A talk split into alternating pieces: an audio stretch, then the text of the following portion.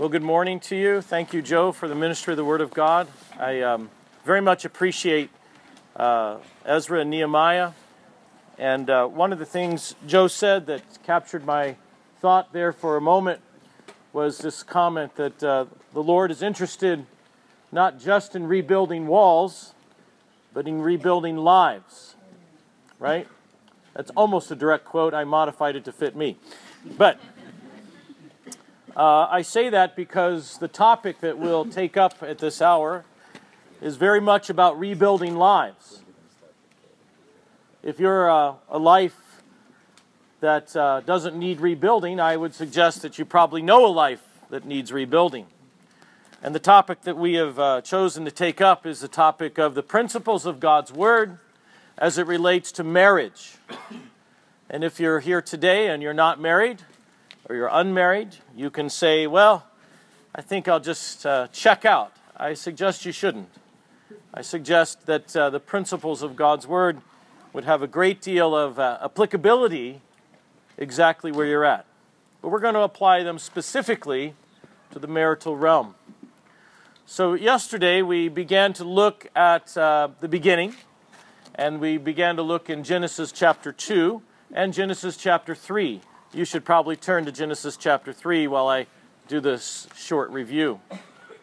And yesterday we, we, we looked at how uh, things were, were really quite good, except one thing was declared not good. Now, it's, it's, uh, it's one matter if you and I say things are good or not good, but it's quite a different matter when God says that because uh, God has a way of being right all the time. And if he, uh, if he uh, says it's not good, well, then it's not good. And so he made that comment specifically concerning the isolation of man, his beloved creature, although God himself communed, fellowshiped with man regular, you might say 24 7. Thus, to walk together in the cool of the day was a normal, natural event, just an outflow of their camaraderie from that particular day, God and man having that sort of union. And yet, God would say it's not good for him to be alone. And so he took that which was from his side and formed another human being. Unique. Unique in their loyalty, unique in their bond, unique in their harmony, unique in their physicality. All of that unique. You can't get that anywhere else. You can't get it from the internet. You can't get it from the gaming world. You can't get it from your iPhone, even though you think you can. You can't get it from pets. This is all unique. And so God had that in mind. Now, one of the things that I didn't comment on, and I'd like to spend a moment just to mention, was the message the Lord God gave at the, as the officiant of the very first marriage. And as you recall, there were no bride, uh, bridesmaids or groomsmen, there were just these two. Maybe the angels filled in, I don't know. But here's what it says in Genesis chapter 2, verse 24 And a man shall leave his father and mother and be joined to his wife, and the two shall become one flesh. And I mentioned to you that phrase, the two shall become one flesh, is, is requoted four times in the New Testament, three of which referring to specific, uh, specific points the Spirit of God is making. I'll cover that in just a moment. But I'd like you to look at that phrase, therefore a man shall leave his father and mother and shall cleave to his wife. And, and I, I think we have to, to think about that just for a second because what God is saying is that there will be crafted a new family unit. You mean using the terms father and mother. There's a family unit that will be established. And the first um, building blocks of the family unit are the husband and wife. I say this to you, parents, you young parents in particular. I want you to remember something. The children come to live with the parents, the parents do not go live with the children. What do I mean by that? You must maintain the integrity of your marriage if your children have a chance to find their Heavenly Father. That's kind of bold to say, but it's very true. I want you to know that the children come to live with you and they don't dominate the home, you set the tone for the home.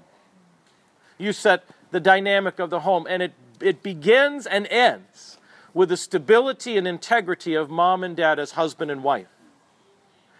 There's a child here today, one of my own, who several years ago, that would be you, William, You, you've heard this story? Yeah, I know. He's been to many conferences. I'm afraid he's one day he's just going to start the story before I get there. Well, one day Janet and I are in the kitchen, and uh, I had just come in from whatever I was doing, probably shearing the sheep, I'm sure. And so I was giving her a big, sweaty hug, and she loves that. And uh, I was just squeezing her tight, and little William comes up. And he was much smaller then, he was around four or five, and he put an arm around my leg and an arm around his mother's leg, and he just held on like he was riding uh, uh, uh, some type of ship or animal or something. Just held on, one foot on her foot, one foot on mine, arm on each leg, and he was looking that straight up, and he was just beaming, as if to say, "Thank you, mom and dad, for being husband and wife."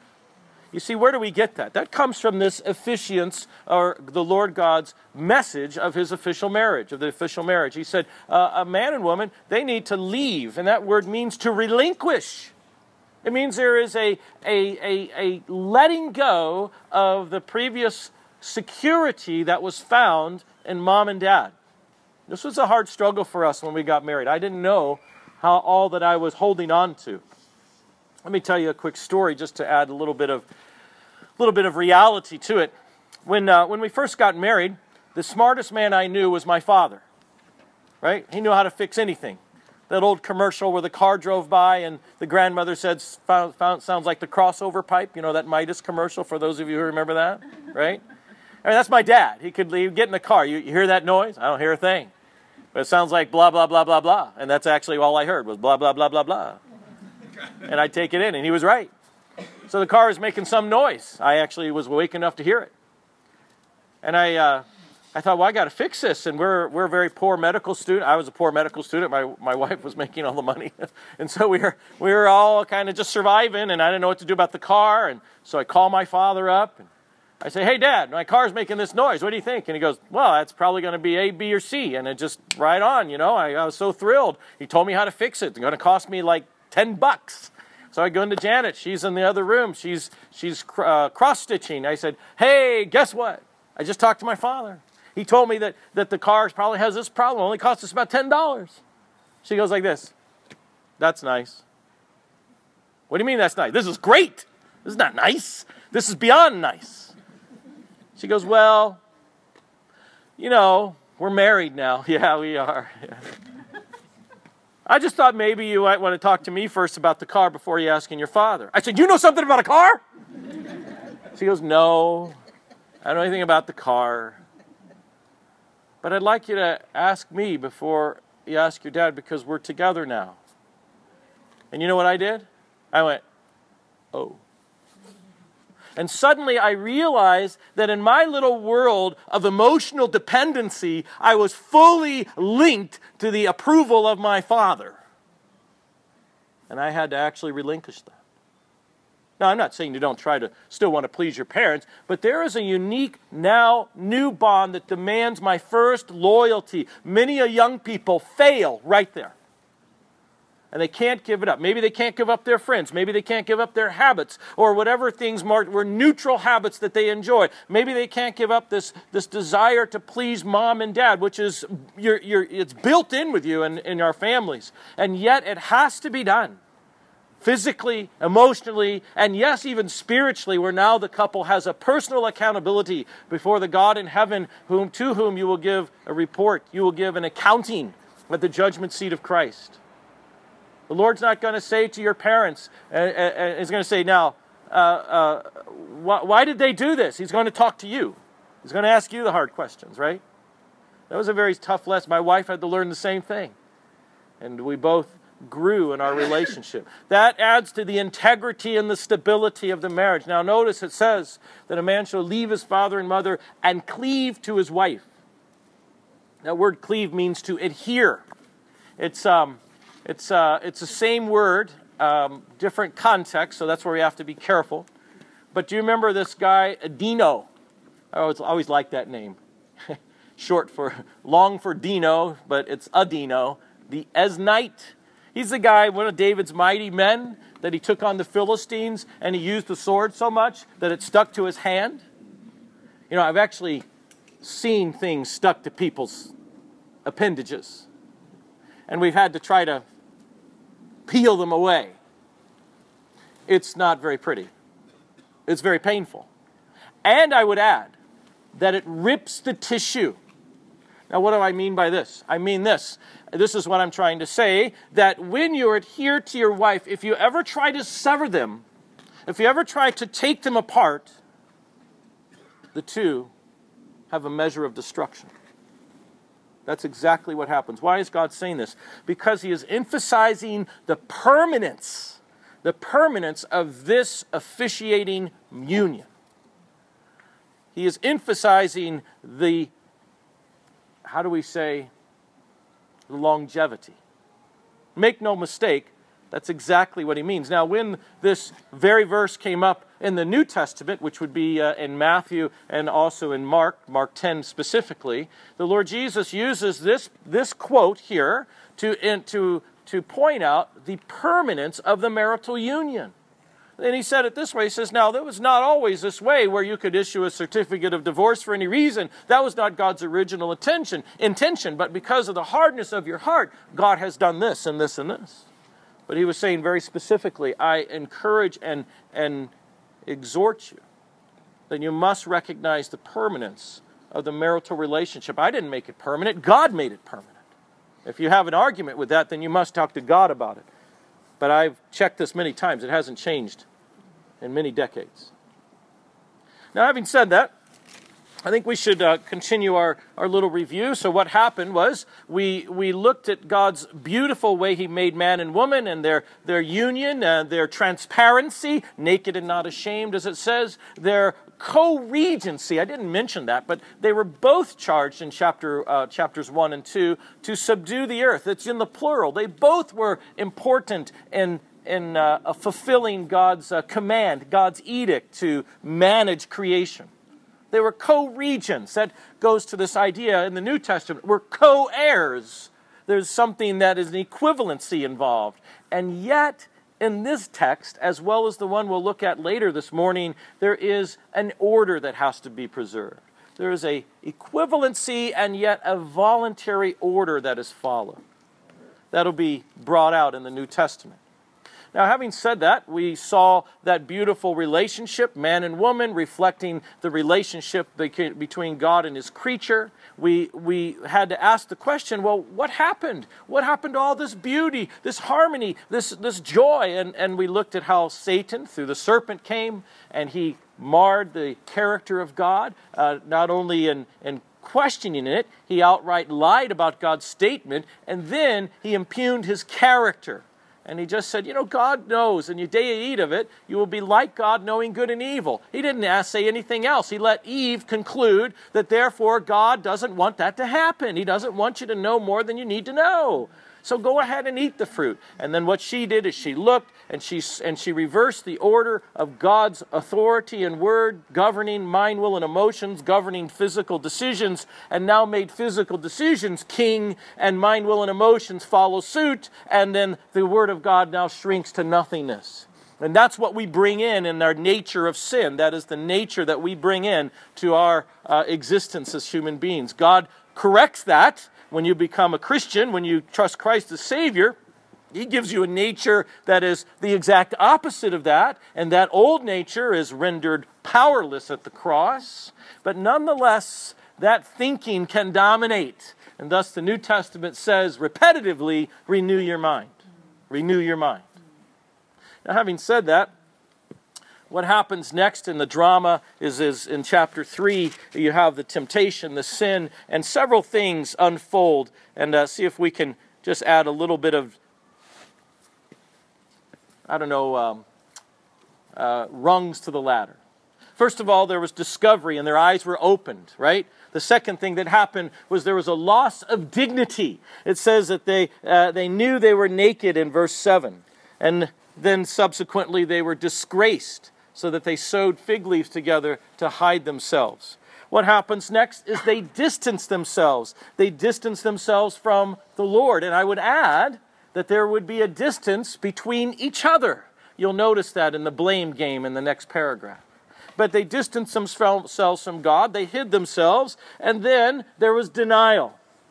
There was denial. So we had, we had discovery, we had a loss of dignity, we had disgrace, we had distance, and we had denial. Who told you, and you can read it with me in verse 8 or verse 9, and so the Lord called to Adam and said, Where are you? And he said, I heard your voice in the garden. This is in chapter 3. And I was afraid because I was naked and I hid myself. There was denial. And it says in verse 11, Well, who told you you were naked? And yesterday we ended at this point where brokenness needs to be, be brought forth quickly. He did not break. And he says, I was afraid because I was naked and hid myself. Who told you you were naked? Have you eaten from the tree of which I commanded you that you should not eat? And the man said, Well, it was the woman. So notice the denial there. I was afraid. He didn't answer the question. That's what happens when sin enters into the equation. And I would add that all these things I've just described, including the blame game, which we'll talk about in a second, happens as a natural element of the nature of sin. Have you ever argued with your spouse and recognized these things? That there is disgrace, there's a loss of dignity, there's denial. I didn't do that and the words become sharp and the words become cutting as we distance ourselves. And we notice that happens when we have uh, uh, issues that are undealt with between husband and wife. The same types of things that happen between man and God exactly reproduces itself between one human being and another. This is what brings it, what we inherit into the, into the marriage because of our nature of sin. You wonder why it doesn't work out. Well, this is why. This is the beauty of God bringing in the, nat- the divine nature of Himself and implanting in it within you so that suddenly this, this destruction can be reversed. Now, notice what it said at the, at the blame game. The blame game was, was deferral. It's the woman you gave me. It's the woman. Now, I don't know how you think, men, but I'm very good at the blame game. Are you? Let me tell you what happened. But before I had my eyes operated on, I, I wore glasses, and they were very thick. Uh, you, you could easily say they were Coke bottle like. And for those of us who wear glasses or have vision problems, we're impaired visually. We know exactly where we put our glasses at night, don't you? Yeah. You bet. And if you move them, I will kill you. That's how it works, okay? So I put them right there, and, and you can't even move them an inch because I know exactly, and because I can't see them, right? And so I got them right there. And at night, at this particular night, it was raining, storming, and lightning and thunder. And we have a bunch of windows in our room, and, and the lightning went off and kind of woke me up. And, and you know, when you hear the rain, what do you got to do? You got to go to the bathroom. So I got up, and uh, you know, it's running water, right? And so I, I, and you know, when you're, it's the middle of the night and you don't, you don't have your glasses on, you're purposely trying to keep your eyes as tightly closed as possible. So I'm feeling my way along the room, and I find the bathroom, and I go in there, and I take care of things, and I'm coming out. Well, my, my wife was stirred by the same thing. And then she started to come into the bathroom, and we have this sort of double door, and, and she's trying to keep her eyes shut because we want to go back to sleep. And we actually come together and we meet each other nose to nose, literally. Now, when that happens, when our noses are mere millimeters apart, the Lord sends a wonderful flash of lightning that suddenly brightens the entire bathroom. In addition to that, she had on the shimmering nightgown, which, you know, like when you go into those black lights at the tunnel at the amusement park, and you, she lit up like a candle. So here I am. My eyes are closed. I can't see very well. I'm, I'm feeling my way. We're nose to nose, and suddenly she looks like a ghost. Ah! That's what I did. I, just, I about lost it. You should have seen it. No, you shouldn't have seen it. It was really terrible.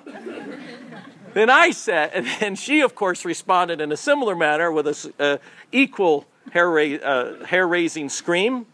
And I said to her, Get this, out of all the things on the planet I could say, guess what I said? Why did you scare me? right? I am so good at the blame game, at deferral. That's part of the nature of sin. And when that begins to erupt in your marriages, guess what? You are, you are participating in the post fallen condition. It seems to come out so quick, so naturally. Why? Because that's exactly the nature that makes up sin. And it corrupts and corrodes. You almost get the idea that if this thing doesn't get taken care of, marriages are doomed. And that's exactly right. That's exactly right. I want you to see how this begins to pull you apart. But God is not going to institute a wonderful thing called marriage and leave you to hang yourself. He actually brings history forward to this moment of the cross where sin is finally paid for through the death of an individual. And therefore, through his resurrection, he grants you, what does it say in Romans? That you might walk in newness of life. Not in the oldness of life, but in the new life, not participating in the blame game, not participating in the denial. Most men and women, when there is problems in a marriage, you will hear denial upon denial upon denial.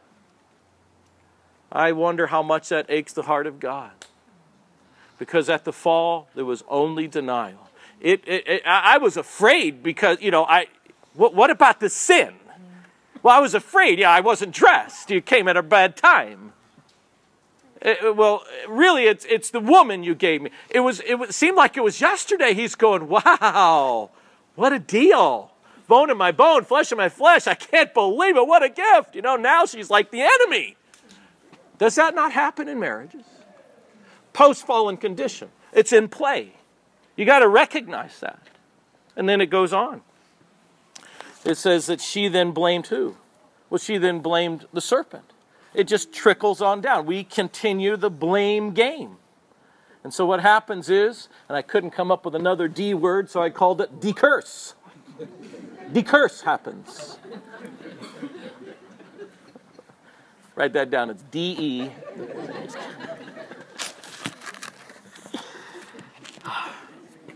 Way too much fun up here. Okay. Decurse. Now you got to ask yourself, what's the curse about? because we inherit that into the marital realm too. Now, the curse is about what you read in verse 14. Oh, excuse me. Yes, in verse 14.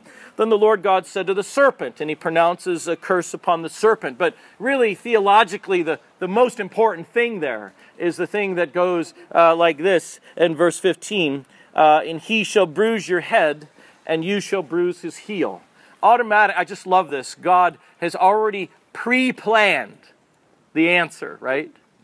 So you you know you have you've you've you've captured my glory. You've stolen his his affection away. He voluntarily gave it to you. Uh, but you know what? I'm going to fix this. And from the very moment of the failure of my creature, I will tell you exactly how I'll fix it. And you, my friend, will suffer a death blow and the one that will come from the woman who you've tricked, you by comparison will only bruise his heel. Don't you love it? God, God's magnificent sovereign working is never in jeopardy by the play and intrigue of Satan. Never in jeopardy.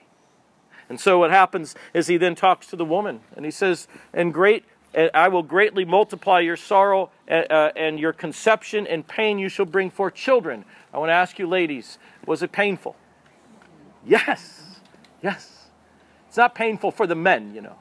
I was, I'll never forget, on our very first child, we've had nine, right? So you could say we're experienced, but the very first one, my wife was so determined not to lose it.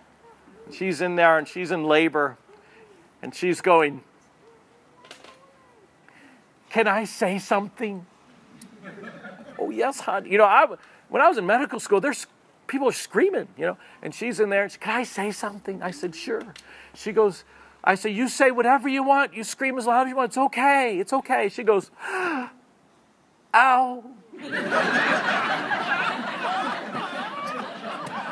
I wanted to go, Is that all you got? Yeah, that changed. Part of the curse. Part of the curse. You'll never forget that. I'll be shot when she meets you. Okay. But here's the important point I want you to see Your desire shall be for your husband, and he shall rule over you. That's a, this is a very important statement. Now, the word desire here is the very same word used in chapter 4, which is approximately 25 verses later, when God is having a conversation with the offspring of, um, of Adam and Eve. And he says to Cain, Now sin is crouching at your door, and it's what? Desire is for you. So there's many contextual definitions of desire. And in this particular context, I would suggest, I would make the case that the word desire means that it's a desire to dominate. Why would I say that? Because sin is crouching at your door and its desire for is for you. It means sin is trying to rule you, Cain. That's why, that's why I'm giving you the warning about your feelings towards your brother. And what I think is being said here is he's saying part of the curse, Eve, is, is that you will have a desire, you will have that, that internal sort of wish of yours to step out of the God ordained relationship. And yet, I'm going to make it so that there's a sense of frustration because your, your husband will rule over you. In other words, if this is the way you want it, then let's live it this way. That's the idea.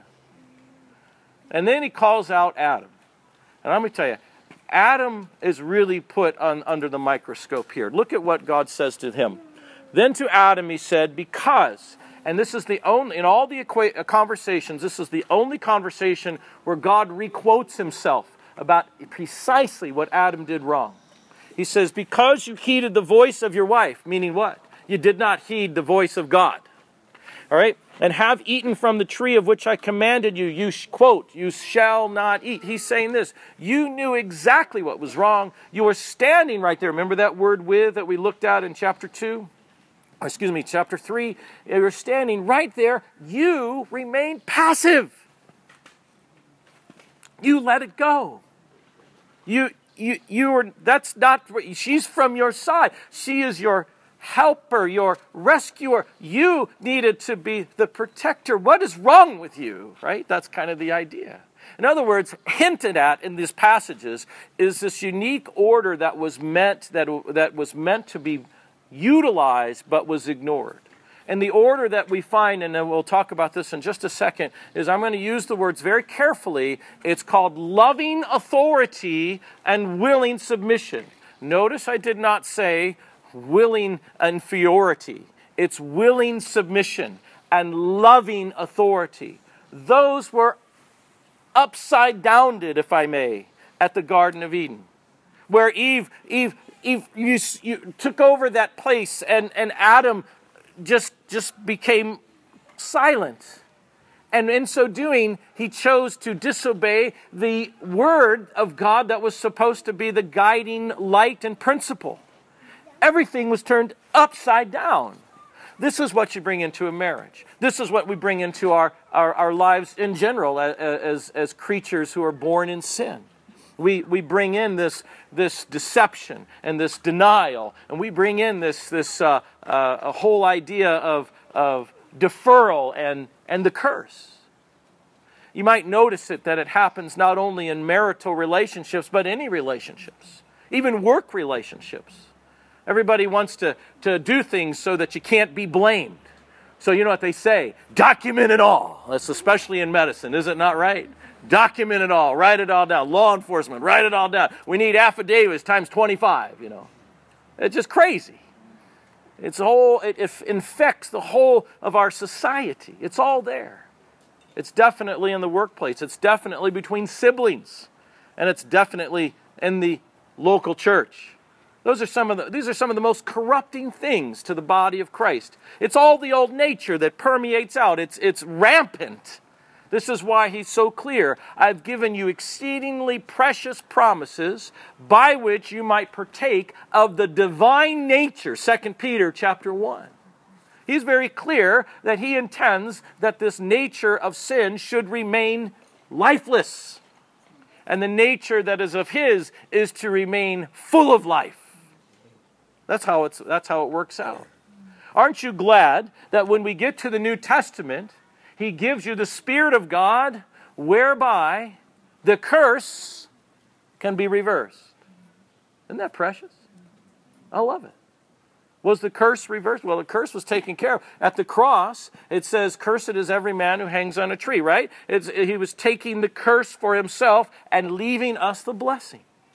Now let's turn over to Ephesians chapter 5, and I want to just establish some of these principles. And when I do so, I've asked several of our young people to help me, and I'll let you know when, okay?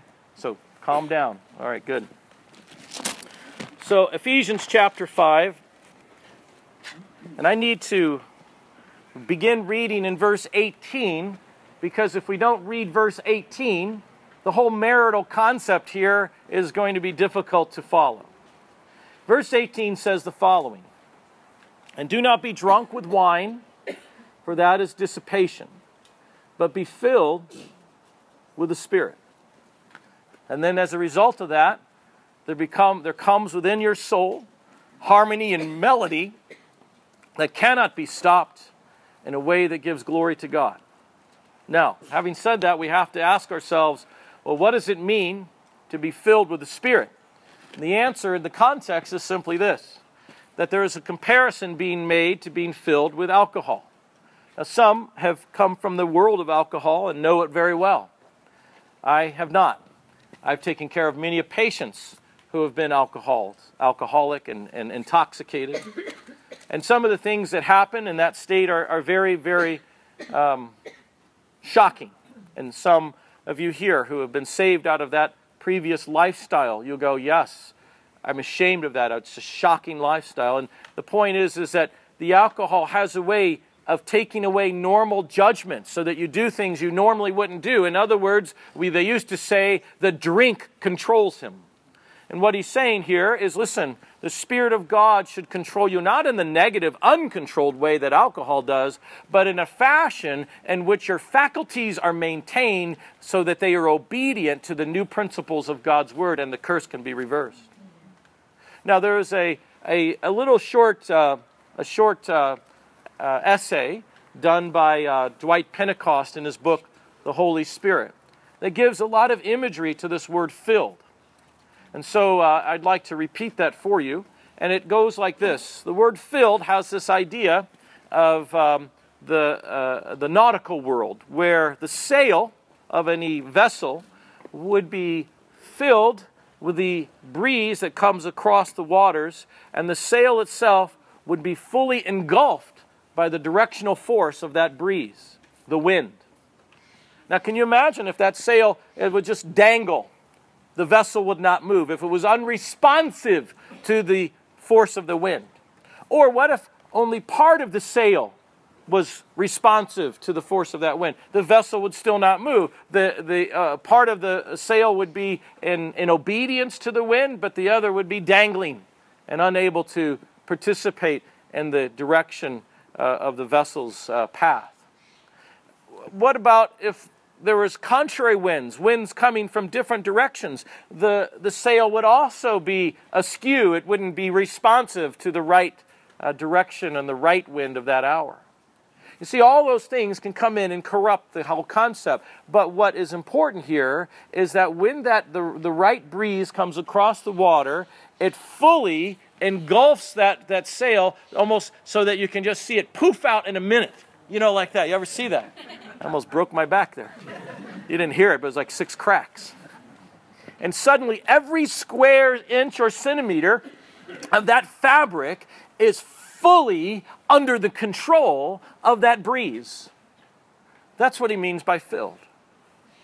Every portion of your soul, mind, will, and emotions is under the perfect control of the Spirit of God. Now, how can you augment that? How can you facilitate that? Well, that happens, I think, by surrender. By surrender. There was a fellow named Eric Liddell who was the Olympian. Remember the Flying Scotsman? They made a movie about him in the 80s. You should see it, the, fly, the Chariots of Fire. And he, in his, one of his biographies, he has a chapter, and it goes like this. It's titled Absolute Surrender, as he is a prisoner of war in the Japanese internment camp. Absolute surrender. That is the key, isn't it? That is the absolute key to the Christian life. How do you know that? Well, because Jesus said it. If anyone wants to come after me, let him deny himself. That's absolute surrender. Take up his cross. That's absolute surrender. And follow me. That's absolute surrender. Do you remember this guy, Joshua? Joshua in the Old Testament. He had a meeting. He had a meeting with the angel of the Lord in Gilgal. In Gilgal, it's just a little bit north of Jericho. And as he's contemplating the battle of the next day, as he's thinking about all that would happen with the marching around the city and where the ark would be and the trumpeters and the, and the fighting soldiers, as he's thinking it through, an angel of the Lord shows up with his sword drawn, and Joshua says, Are you for us or against us? And that person says, No. Probably first time in the life of Joshua you ever heard the word no. And he says, No. But as captain of the army of the Lord of hosts, I have now come. I'm neither on your side or their side. Joshua, you need to be on my side. And Joshua does something so unique. He takes off his sandal. It's in the singular in the original language as if to say, I can't keep this agreement. I can't fulfill my obligation. I surrender it to you. And he takes off his sandal and he tosses it to the feet of the angel of the Lord, the pre incarnate Christ. And then he gets flat on the ground, face to the ground, and he says, What would you have your servant do? What, do you, what kind of exposure do you have as a soldier when your neck is a blade bare on the ground? Well, it's like that day when David exec- or Joshua executed those kings out of that cave. He said, Put your foot on my neck and the cold steel of your blade right here and cut away. You know what he's saying? I am totally at your disposal. Surrender. If we're ever going to actually see a change and rebuild that which is called marriages, relationships, it will take, it will demand, it will require absolute surrender. Make no mistake about it, marriage is beautiful, but it also can be an anvil in which the God of selfishness will perish. I know. I know what that means. My wife knows what that means. She had to live, she's had to live with me. It will demand that. It will require that. Now, having said that, you'll notice in chapter 5 of, of Ephesians, it'll say the following words, and I'm going to try to add some color and explanation to them, so bear with me as I read them. Wives, submit to your husbands as to the Lord. Never forget that last phrase, as to the Lord. Never forget that this is not about flesh and blood, this is about you and your Savior. And it goes like this For a husband is the head of the wife, uh, as Christ also is head of the church, for he is the Savior of the body. Therefore, just as the church is subject to Christ, so let wives be to their own husbands in everything. Husbands, love your wives, just as Christ also loved the church and gave himself up for her. So let's, let's organize this discussion. I said to you earlier that at the Garden of Eden, the construct of loving authority and willing submission was trampled on. And that was Satan's play, because that was his play in heaven when he wanted to usurp the authority of the throne of God. He was to be lo- willing submission, and he wanted the authority, not the love part, but the authority of the throne. And he infected that same ideology in our nature and, when, in the nature of sin when we adopted it as our own. Thus, that makes us, in essence, offspring of Satan, as Jesus, as Jesus told those Pharisees that day. But here, what he does is he says, Now listen, this whole dynamic that was trampled on in the Garden of Eden is now able to be rightly established because the Spirit of God is now filling you, and in your surrender to that, you can see the beauty of what's being displayed. So I'd like to call, do I have six of you guys? Do you have six? Are you three come up here? Okay, and I need three more volunteers, preferably below. Can you? T- oh, come on up. Okay, I need two more. Two more. I'm looking. Young people. Yes, come on up, sweetheart. And I need one more. Oh yeah, come on. Oh, thank you. Okay, so I need three of you. I need three of you over here. You and you sit there, and I need three of you to sit on the ground. Okay. Okay, can you sit on the ground over there? Oh, in front of a princess there, right? Go ahead. All right. Can you sit on the ground for me? Just go ahead and sit. Aren't they lovely? Yes. Okay. Yeah. Good smile. All right. All right. Am I going to, can I carry this? Okay, thank you. Now, when we look at the text, it says the husband is the head of the wife, but it also says husbands love your wives. So the word head and love would constitute the concepts of loving authority. Can you see that? These three on the top ledge are the representing loving authority. Do you see that? Normally I have this PowerPointed, it's a lot easier, okay? Now, it says then that the husband is the head of the wife, so that would indicate, and it just uses the word submission. We'll cover that in a second. Go ahead and scoot back just a little bit, okay? Now, and then it says that she is to do so willingly, right? It's that's the inference of the passage. So we have willing submission. Now, these this concept, think, don't move. It's important. This concept is exactly the concept that you will find in 1 Corinthians 11, where it says, All right, are you ready? It goes, God is the head of Christ, Christ is the head of man, and man, sorry, is the head, we probably should have reversed that somehow. Man is the head of woman. Now it's very important you see these three columns in a reflective parallel fashion. All right? So, what he's saying here is that God, if no offense to you, buddy, God the Father and Christ the Son have a unique relationship. We would say to you very clearly that there is no inequality between the two, right? Perfect equality, but one, Christ, takes a place of willing submission under the loving authority of his heavenly Father. Can I prove that? Oh, yeah. John chapter 5. Just turn to John chapter 5 for me for a second. Don't move, guys. We're almost done. Thank you. John chapter 5 and verse 19. It's a very important concept. Jesus is speaking. He says, Most assuredly I say to you, the Son can do nothing of himself. What does that sound like? willing submission. Read on. But whatever he sees the Father do, for whatever he does, the Son does in like manner. That's willing submission, isn't it? He doesn't have his own agenda. He's following the agenda of his Father. That's willing submission. Now notice the next excuse me, the next part. For the Father loves the Son. That's loving authority. It's right there in the text. Now, I went through the book of John and the entire New Testament. I've got lots of scriptures to prove that, but this is one of the best ones. Another one is in John chapter 5 verse 30. But so this concept is pretty important. What he's saying is loving authority, willing submission. And I would submit to you that in order for your sin to be paid for, it demands this dynamic. How could your sin ever be paid for if this was not in play? You agree?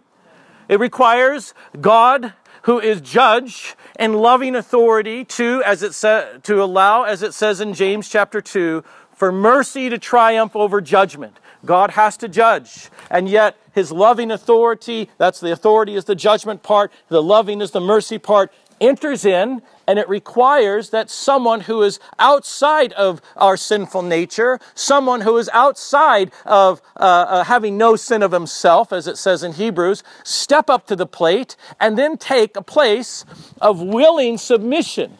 Not just submission with, a, with an attitude of rebellion, but a submission with an attitude that is totally surrendered, a heart that's there.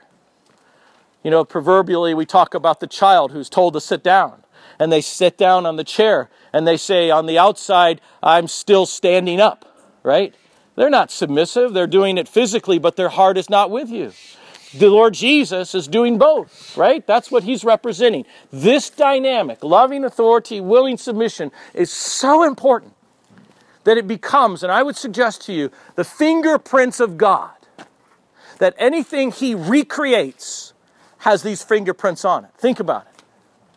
So we go over to here, and in the middle portion, we have a perfect reflection. And Christ, who is also man, is now head of man.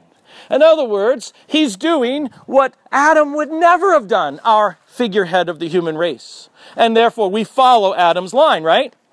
So Christ comes into the picture, and he represents loving authority. And we, man, male, are to be willing submission. Then he says, not only is this the dynamic that was germane to paying for your, sin, your salvation, I'm going to have that as the dynamic between Christ and man, and I'm going to have that between man and woman. Not because there's an inferiority, because that would re- imply that Christ is inferior, but because it is such a precious dynamic that allowed your salvation to be secured. I want this to be replicated and duplicated and, and shown as one of the most majestic announcements of the manifold wisdom of God. I just think it's brilliant. God uses, He uses people and relationships and gender to bellow out his magnificent manifold wisdom. And thus, when we get into the marital relationship and you have husband and wife, and you have family relationship of parent and child, and you have work relationship of boss and employee, or the New Testament says master and slave, or when you get into the assembly, the church relationship of elder and saint, it covers, it, this fingerprint touches every facet, every dynamic of his new creation. Can you see the value of this? Can you understand why actually God considers this to be so important? And thus, when he saves mankind, thank you guys, you can sit down. Thank you. We should give them a hand, huh?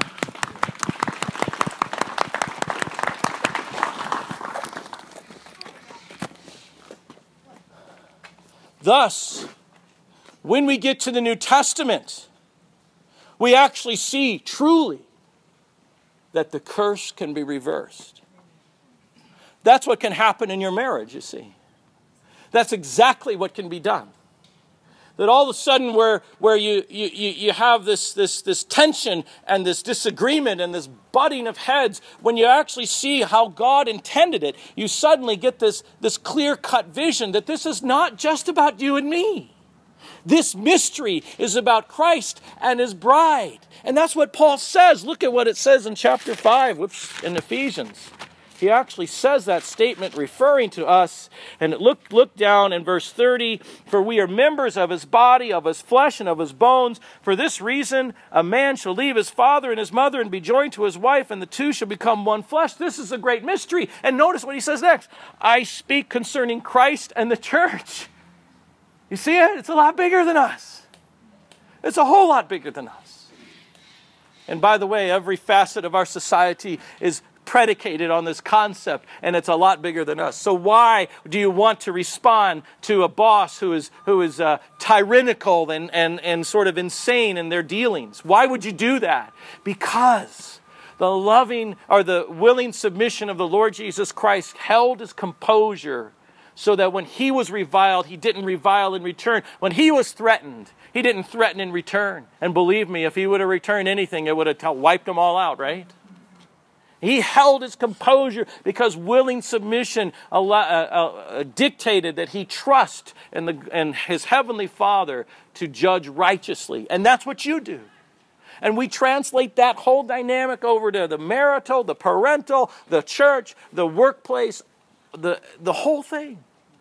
This is why it's important that we understand. It has nothing to do with inferiority. Otherwise, we would say Christ is inferior. It has everything to do with the beauty of the fingerprints of God securing your salvation. That's the beauty of this whole thing. Now, I need to stop right there because time is, time is gone, but this kind of excites me. When I can see the forest for the trees, no pun intended, right? When I can see the, the big and small picture and take my little microscope and go from the finite to the large to the infinite and say, wow, what a brilliant God that he would so have his son take the place of willing submission and my savior would do it so well. Men i would remind you of one thing and that dynamic that i showed you there. Remember your name shows up twice. You are to be willing submission under the lord jesus christ. And if you don't have that right you will never you will never exercise loving authority. That is your first place. It says Christ is the head of man. You, you have to have that clear that you have an, a loyalty, an allegiance, and an, and an accountability to the Lord Jesus Christ directly that demands your personal, well developed fear of the Lord. And if you don't know what the, word, the fear of the Lord is, then, then it's time to find out, and, and we need to look in the Proverbs together.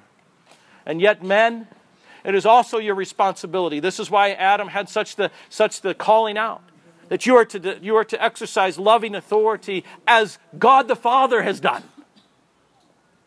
as Christ does. We don't get off the hook. We have twice as much duty, don't we? Well, we'll we'll end there today, and we'll continue tomorrow. Father, thank you for our time. Thank you for your grace. We ask your blessing on the Word of God in Jesus' name. Amen.